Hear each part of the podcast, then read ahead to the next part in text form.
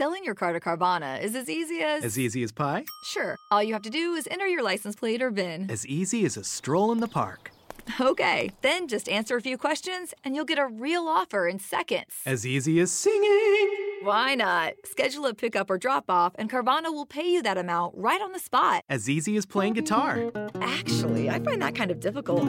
But selling your car to Carvana is as easy as. Can be. Visit Carvana.com or download the app to get an instant offer today.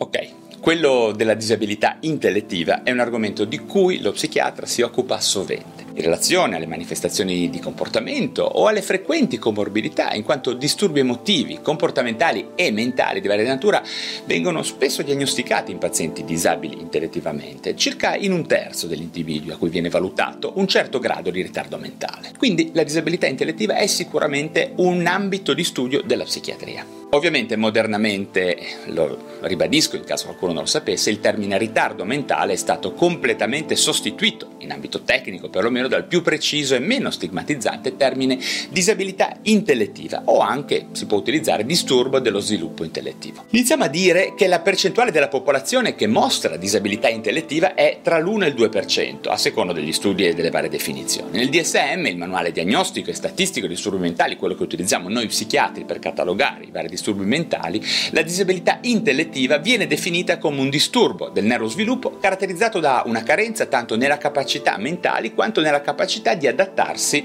della persona all'ambiente e alle situazioni, che deve avere necessariamente origine nel periodo dello sviluppo, ovvero nella prima infanzia. Le componenti dell'intelligenza incluse in questa definizione comprendono appunto la comprensione verbale, eh, la memoria di lavoro, il ragionamento percettivo e anche l'efficacia cognitiva. Parliamo quindi, per essere più specifici, di un deficit delle funzioni intellettive come il ragionamento, il problem solving, la capacità di pianificare il pensiero astratto, eh, capacità di giudizio, apprendimento durante la scuola, apprendimento durante l'esperienza di tutti i giorni. Tutti questi fattori andranno confermati sia da dati anamnestici, chiaramente raccolti con precisione, con la massima precisione possibile dai caregivers, ma anche dall'osservazione clinica e anche dall'esecuzione di test di intelligenza individualizzati e standardizzati, come ad esempio le scale Wechsler. Prima che mi viene in mente è la VICE, oppure la Bailey Scales of Infant and Toddler Development, eh, o anche la Late International Performance Scale, insomma ce ne sono vari. La memoria di lavoro, cioè la capacità di tenere a mente esperienze passate nel cercare di affrontare un nuovo compito, l'efficacia cognitiva, cioè l'efficienza o la velocità del ragionamento e le funzioni esecutive, quindi autoregolamentazione, controllo degli impulsi e capacità di pianificazione, variano a seconda delle capacità cognitive della persona. Ma al di là delle valutazioni, diciamo, delle funzionalità intellettive, è molto importante ribadire che un elemento molto importante da considerare, come già detto all'inizio peraltro, è appunto il deficit del funzionamento adattativo, che porta di conseguenza al mancato raggiungimento dei risultati sul piano socioculturale, di autonomia e di responsabilità sociale, anche lasciatemi dire. Questo deficit del funzionamento adattativo non sempre è proporzionale al cui, questo è importante sottolinearlo, e ne segue l'andamento più o meno grave, quindi anche della malattia, del disturbo. Questo punto, eh, ci tengo a dirlo, è davvero fondamentale, al di là del dato bruto, ripeto, del cosiddetto QI, il quoziente intellettivo, tanto per intenderci, insomma. Quindi ci sono delle situazioni che magari a parità di cui l'adattamento della persona può essere più o meno efficace, efficiente nel contesto della quotidianità. Per quello che riguarda invece le cause, queste devono essere presenti a livello dello sviluppo cerebrale durante i periodi prenatale, perinatale o postnatale, necessariamente questo è insito nella definizione, tanto per intenderci esserci. Tutti questi problemi, molto vari per la verità, che possono generare disabilità intellettiva, possono includere ad esempio alterazioni genetiche, infezioni prenatali, eh, abuso di alcol o di sostanze, anche durante la gestazione da parte della madre chiaramente, eh, disgenesia cerebrale, traumi da parto, infezioni postnatali o altre condizioni che si devono essere presentate appunto nel periodo postnatale, durante lo sviluppo, ovvero durante eh, la prima infanzia chiaramente. Ma per tornare agli aspetti più propriamente psichiatrici, quali sono i disturbi mentali che più frequentemente si manifestano nel paziente con disabilità intellettiva? Allora inizierei sottolineando come abbiamo un basso riconoscimento dei disturbi dell'umore ed ansia, che invece sono molto frequenti. Anzi, molti comportamenti anomali o clamorosi o aggressivi spesso in questi pazienti sono sostenuti da un disturbo dell'umore o da panico,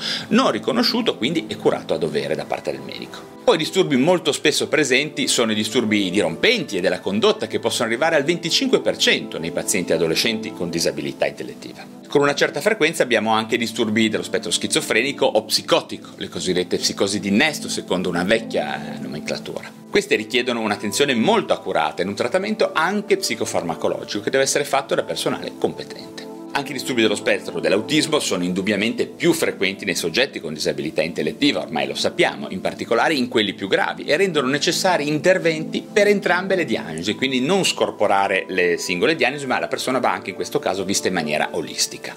Infine i disturbi del controllo degli impulsi, il disturbi del movimento stereotipato con o senza comportamento autolesivo rappresentano di sicuro un importante problema che va tenuto in considerazione. Vorrei concludere parlando velocemente del trattamento psichiatrico di questa condizione di disabilità intellettiva.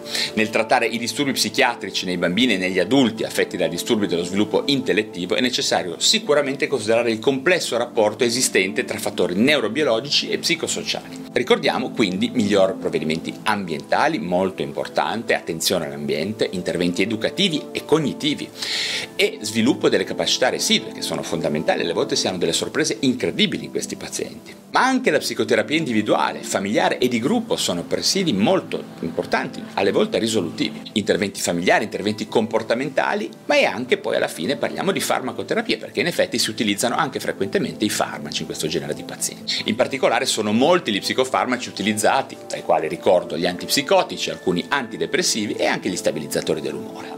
Bene, eh, per adesso ho finito, mi rendo conto che questo è un argomento molto esteso della psichiatria e molto interessante e poco affrontato, su cui magari ritornerò. Questo è solo, come dire, un primo riassunto su cui costruire delle prime vostre considerazioni, esatto, delle prime vostre esperienze. Se volete possiamo discutere insieme tramite i commenti sotto e quindi vi invito a commentare e a discutere con me questo video. Ok, per adesso ho finito e se vi interessano questi temi della psichiatria e delle neuroscienze datemi un like e iscrivetevi a questo mio canale YouTube. Allo stesso modo andate a dare un'occhiata al mio blog valerrosso.com e al podcast Lo Psiconauta su iTunes e su Spotify. Grazie come sempre della vostra preziosa attenzione e ci vediamo al prossimo video. If you're looking to grow your family, Shady Grove Fertility is the place more people turn and where more physicians refer their patients. From the first appointment to welcoming home baby, Shady Grove Fertility is here for you. Backed by science and powered by hope, plus a 100% refund on IVF. Shady Grove Fertility is dedicated to delivering exceptional family building care in Rockville, DC, Fairfax, and beyond. Miracles made here.